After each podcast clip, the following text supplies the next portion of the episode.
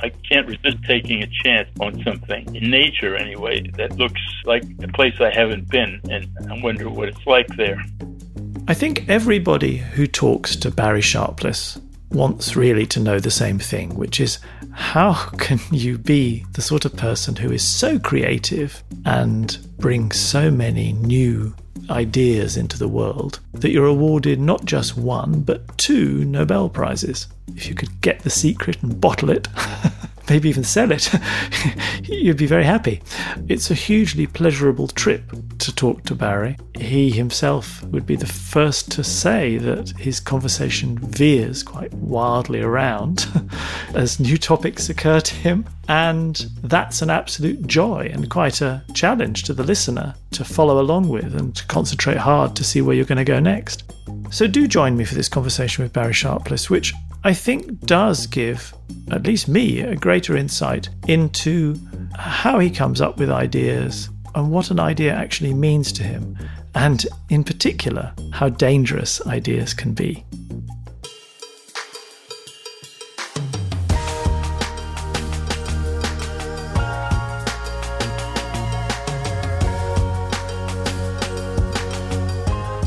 This is Nobel Prize Conversations. Our guest is two time chemistry laureate Barry Sharpless. He shared the 2022 Nobel Prize in Chemistry with Carolyn Bertozzi and Morten Meldal for the discovery of click chemistry. 21 years earlier, he was also awarded for his work on chirally catalyzed oxidation reactions. Your host is Adam Smith, Chief Scientific Officer at Nobel Prize Outreach. This podcast was produced in cooperation with Fundación Ramón Areces. Barry Sharpless is the W.M. Keck Professor of Chemistry in the Department of Chemistry at Scripps Research in La Jolla, California.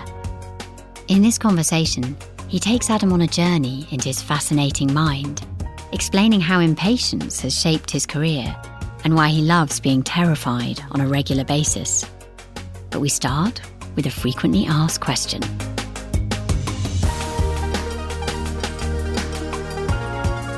I suppose what everybody wants to know from you is how it's possible to generate so many good ideas. So let me start by just saying, have you got an answer to that question? you know, that's probably the question that I've been asked to think about ever since it started happening. And so it's a really good question. And in fact, the most important question, if I could answer it for advice for humanity and humans who want to have possibly more ideas that are really worthwhile. And uh, I guess I realized that it was happening to me.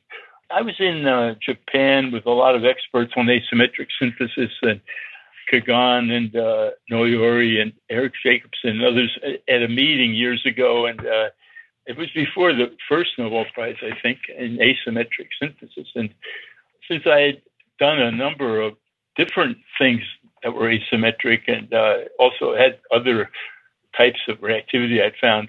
I mean, Noyori is a strong personality, but he's very thoughtful because he said, Well, Barry, we've all been talking, but one question I really think we need to ask you is how did you have so many ideas? And uh, that was a sort of kickoff for the thing. When I realized Ryoji had this question, then yeah. and I didn't have an answer at that time, and I just sort of shook my head. But the more I did think about it, Jan helped me with it, my wife. You know, basically, it comes down to things like if you can't plan ahead, you're in a different boat than the rest of the team because you don't know how you're going to get through the day or what's going to happen to you. And you'll tend to notice things in a different way, I think, in the events of the day, in the events of the chemistry you're trying to do in front of you. Let's focus in on that one first, because that in itself is an extraordinary statement that you can't plan at all, that you're living almost by the sort of seat of your pants. that it's not how most of us live. Uh, is that really what it feels like that you can't plan ahead, that you're just kind of living in the moment? Well, Jan, I mean, knows the frustrations of it more than anything. I mean, she finally realized that that's why I'm so difficult sometimes. Yeah, I don't know why I can't do it. It's like an aphasia in the mind. That's why research proposals were painful as hell. And I always just wanted to go down the lab and try it instead of more BS on the paper saying why it might work, why it might not work. And I said, well, I'll just try it. So I took a week in the lab instead of writing. And by the time it came time to get the thing across the transom to the government for the proposal, I was just desperate and I sent things. And I started to have things to publish, to talk about before I I didn't have support for them, but I I done them, and then I could talk about the things that already work and just keep going, and that seemed to patch along pretty well, at least for the study section I had in the National Science Foundation. And then came the asymmetric oxidation, and that got me in with the National Institutes of Health more firmly, and then they kept supporting asymmetric chemistry for me. So those are the only two grants I ever had continuity on and uh, it wasn't enough money to run my group on. And I ended up going from dowry to dowry by having the success in moving and getting a dowry and then going through it. And finally, I ended up at Scripps with Richard Lerner, who's really a visionary. And he just said, Barry, I like what you're doing. I'm going to support it. And uh, we'll support it with the Skaggs Foundation and with the Annenberg Foundation. We got money. We can support research, direct research here at Scripps. And, and that's what happened. I was able to keep this click chemistry going.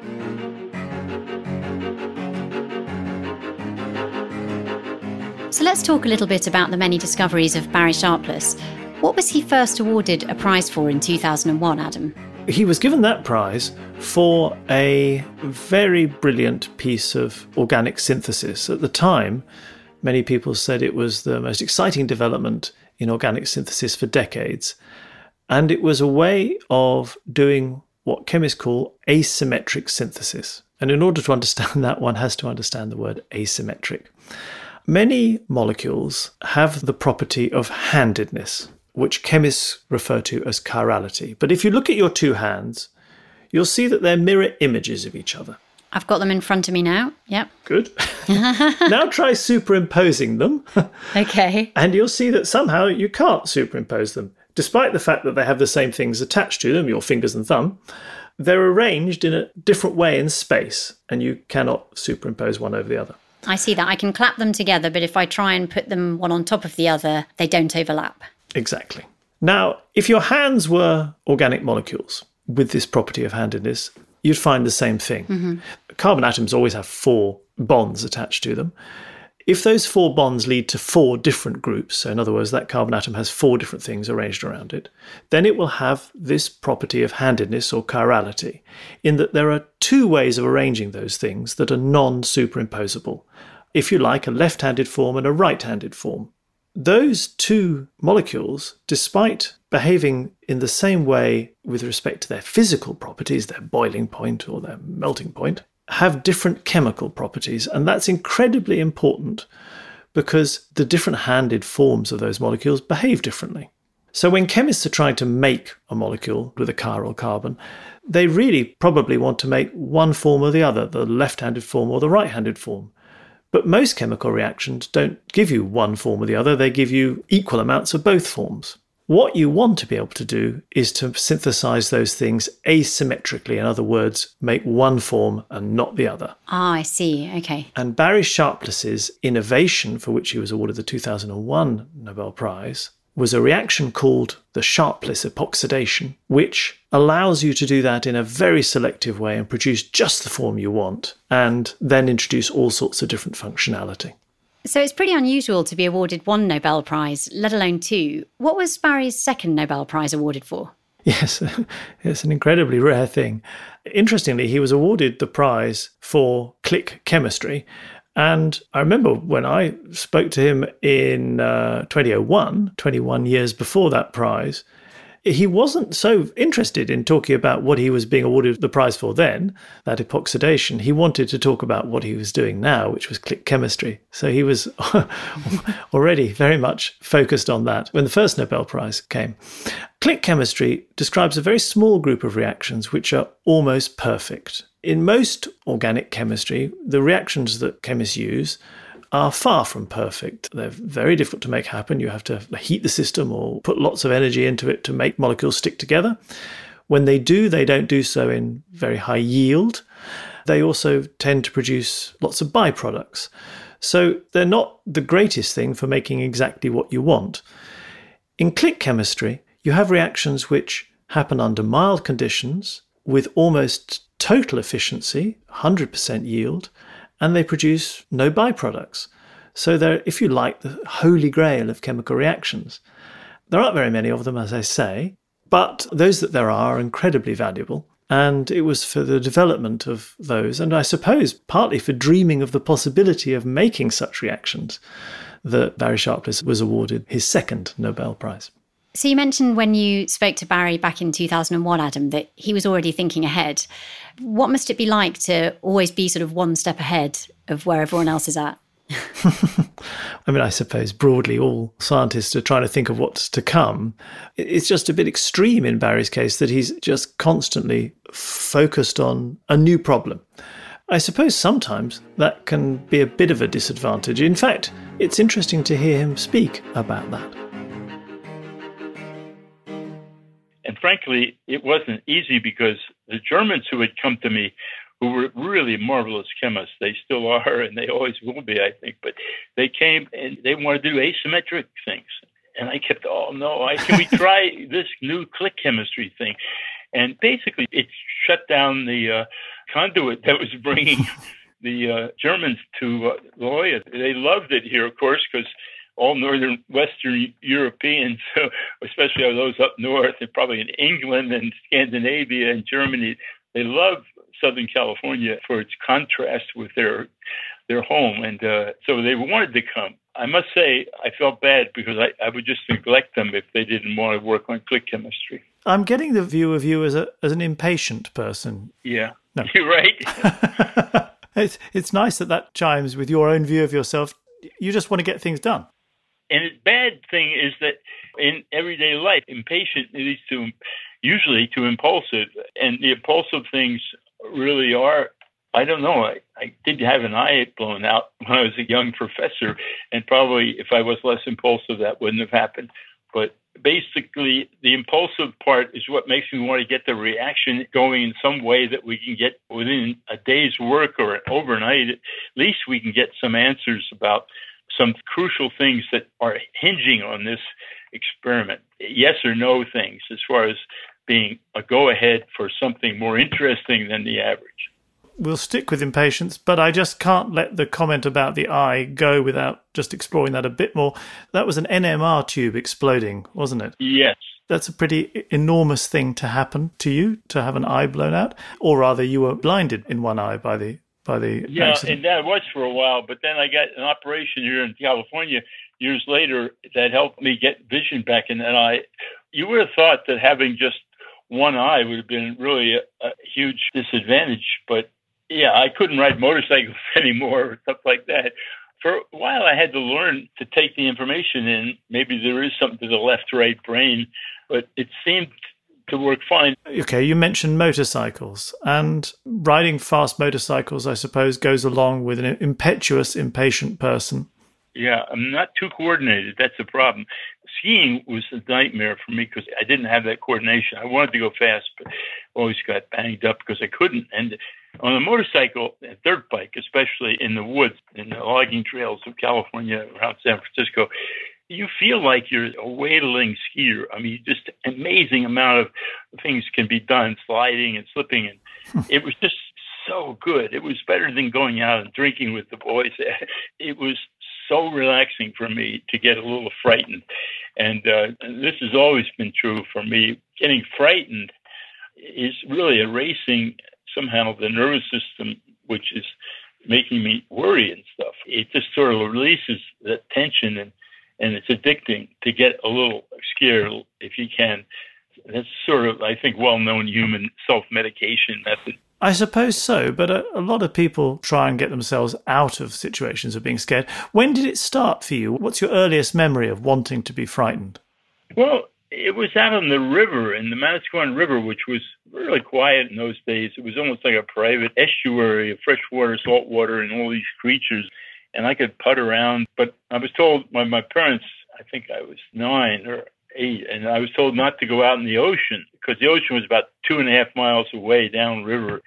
And I ended up not being able to resist going out in the ocean because the fish were more reliable there. And So I felt that was something I was doing that was uh, not allowed, and I felt pretty excited and worried that I would get caught or something would go wrong. And uh, that's sort of an example of it, I think. Hmm. I can't resist taking a chance on something in nature, anyway, that looks uh, like a place I haven't been, and I wonder what it's like there. Which I think also sums up your attitude to ideas. And that's the remarkable thing because when you talk about having ideas in science, in chemistry, I get the impression that the excitement of it, the danger of those ideas, is one of the things that you find so appealing. And that's different, I think, from a lot of us. Most of us don't have ideas that are that dangerous, but you do. Ideas for you are on the edge and thrilling. Is that right? I think so. I mean, the ones that I've been able to stoke myself up to having since I was successful in my first go at research at MIT, I try, I keep asking myself, well, what does this mean? The general phenomenon of seeing something about reactivity and realizing why wasn't it found before and what does it imply about what might be out there that hasn't been seen? That's the part that I do naturally now. I mean, I people will focus on things that are interesting in chemistry, and a lot of people are really good at that. But to focus on them from the standpoint of what they imply about things that haven't been tried or haven't been seen yet, I do it every time I hear something interesting, or at least a couple days later, I sit down. And I'm like, what does that mean, really? and then I try to say, well, maybe it means this. And this means set of conditions that might, if it worked, jump you a little, another little jump over a stream or a brook that might have held most people back. And you just try it and it didn't work, and you come right back. And somebody tells you, well, I've got this great new thing and it's going to do this and that and the other thing. And if you know a lot about your science and how you can do things in your field, then their idea is something you're automatically going to analyze because that's what you're about when you're doing the chemistry the way I'm doing. You're trying to find something that's more useful in the long run and it's not somebody's idea of what they were told when they started writing their grant. This is important. People have these objectives for science. Uh, you know, the country has needs for energy things and whatever. If people tell you that they're doing something important in that regard, namely they're aiming to solve the problem that has no linear solution, it's a big problem. They're not anchored to the foundation of what makes things possible on the larger scale where everything's integrated. And so, even though I'm not a logical person when I'm speaking, I just go over and over, like repetitively in my mind. I keep asking myself, wait a minute, why am I doing this?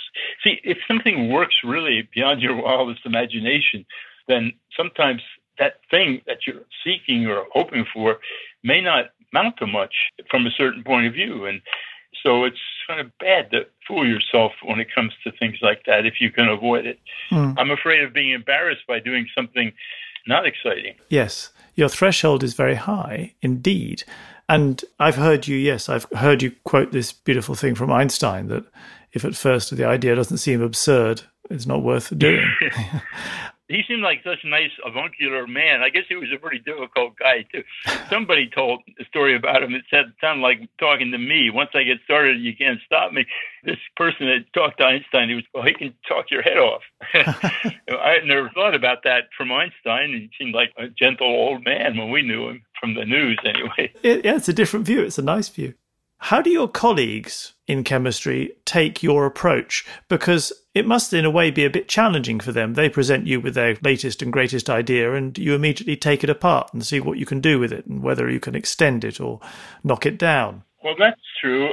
I grew up in a continuum of rapid change, but it really was more or less trying to enrich the world that people believed in, making very complicated molecules and uh, having more reactions almost endlessly because they might be useful just somewhere.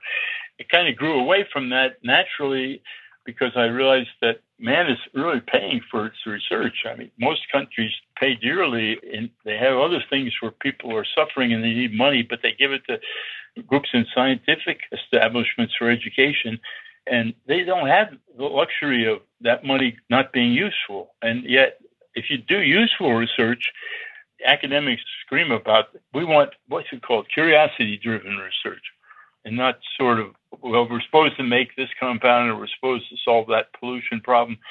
And I guess really at the end of the day, the chemistry, if it can evolve, keep up with mankind's ever increasing needs, we really do need to keep up with the inventions that enable man to do what he continues to want to do. And that's something that people don't want to hear. To me, practical is even part of the recipe. That's part of the answer. That it's practical is conceivable at the beginning, not having to be reduced to practice at the end after you've got a very complicated scenario to solve a problem and you can't afford it. So uh, I guess that's where I get hard on myself. I'm trying to realize that you can't do certain things. In this world, too much energy, like if I was to use osmium for a lot of reactions, it's a wonderful metal and catalyst, but there's just not enough osmium in the earth to deal with many reactions. So the urgency comes both from your own impatience and also the urgency of doing something, quotes, useful for the planet. That's for sure. The urgency to do something important is just because it's been done and it continues to be done by people, and there's no reason why you can't think you're going to do it.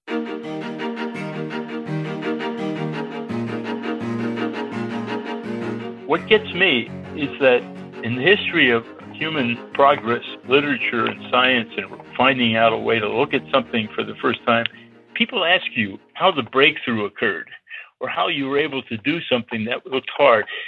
And what happens is really weird. I mean, to me, I can find over and over again examples where the person who made the discovery who knows bloody well that it was a surprise the moment it happened, but they come up with ways to make it not a surprise.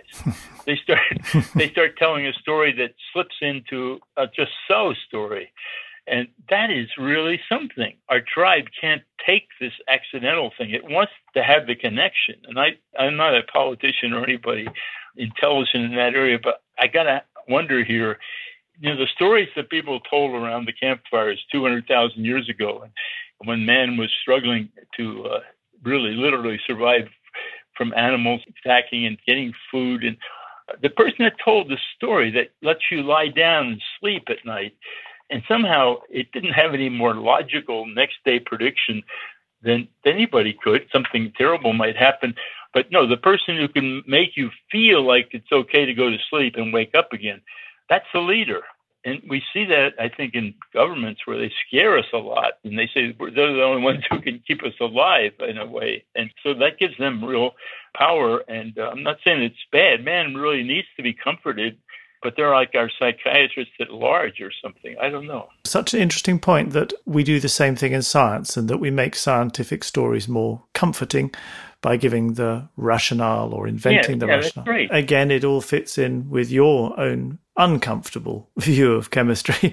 it shouldn't be comfortable. If it's comfortable, it's wrong. Obviously, you also want to know a great deal. I mean, I was very struck by when you came to that water meeting we ran you're asking the simple question why is water blue? Why does it look blue? It's such a good question, which is the sort of question that most people never ask, even though they spend their life observing blue water and admiring it. There are so many questions in life like that, which either don't occur to us, or if they do occur to us, we put them aside and don't bother to think about it more. Yeah, and water is really the be all and end all of life. It's the fact that you ask the question. Is it just an insatiable appetite for knowing? Does everything make you question it? No, I think it's that I I drove people crazy when I was young, asking questions, why this, why that, and uh, my wife points out that I sort of grew up specializing in throwing out answers right away when she asked questions, and she, before she knew I was not a genius that way, uh, she was just taking it, you know. But yeah, I can't answer questions directly. I don't usually do that. I just sort of get off into a zone of that question and start talking, and and you know, always thinking what really makes this work. And in life systems, everything is connected at some level. So it's so surprising how things are connected. We just won't believe it if we last another hundred thousand years and we have we keep some sort of system together where we have a history and we record what we've learned. It's going to be amazing. Some of the things that we don't even know are life and death right now that have to do with the way that our bodies work will no doubt surprise everybody, but they'll be accepted and life will go on.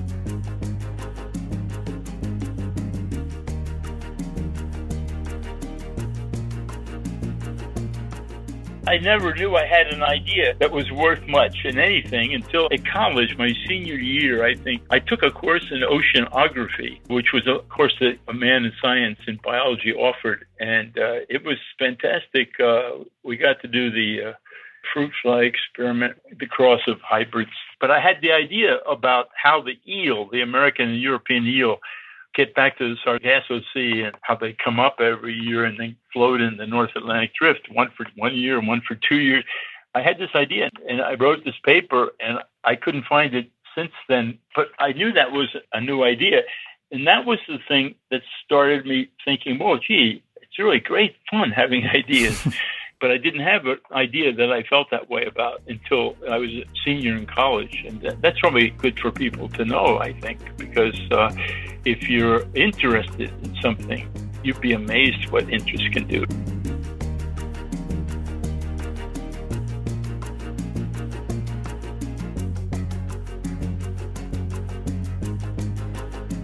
I better finish with a comparison to the only other person to have been awarded two chemistry prizes, Fred Sanger. Now, Fred Sanger famously retired at the end of his research career. Two Nobel Prizes was enough, and he went off and spent his time gardening. There Good for him. there doesn't seem any danger of you doing that ever. Well, I get to the point where I feel pretty old and tired and dull, and then I think, God, I can't do this because you know if you really know what it was like to have excitement and want to keep that up. But you're right. I have friends like me who I just can't imagine them retiring. But Sanger, I think, had a life. I mean, during his time as a scientist, he got the really great ways of analyzing things for what both of them for genetic purposes, I think, uh, and that was so timely. And uh, but my way of looking is that physics is the really underlying thing, and, and chemistry emerges from it. And then we got to do something to make that connection real uh, more than we are. We have all this discipline, we're doing amazing things. Science is dead, some people say. Well, that's about the dumbest thing I ever heard because we got a bunch of theories. It's not about the theories, it's about what happens because of the theories, right? What kind of things evolve and what you can make. And so I, I really feel that this idea that science can stop because we got the book written, I, I just don't get it. I mean, it's not possible. It's no. too rich. Barry, it's really lovely speaking to you. Really, you actually help support conversation between me and the world better than anybody. So I'm glad to talk to you whenever I can. Well, let's continue another time. But for now, this has been just gorgeous. Thank you. Okay. Thanks, Adam.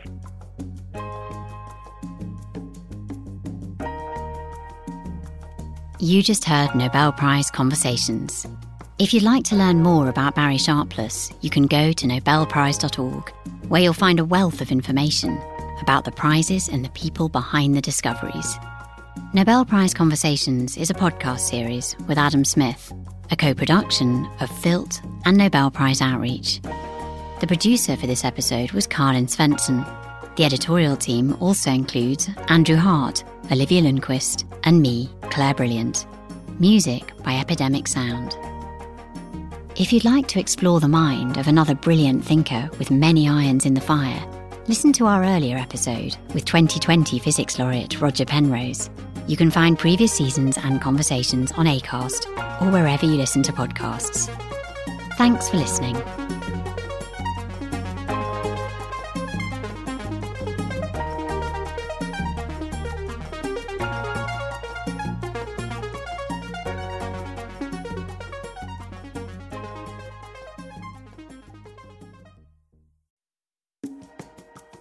If you're passionate about the Nobel Prize, you won't want to miss a single episode of our podcast.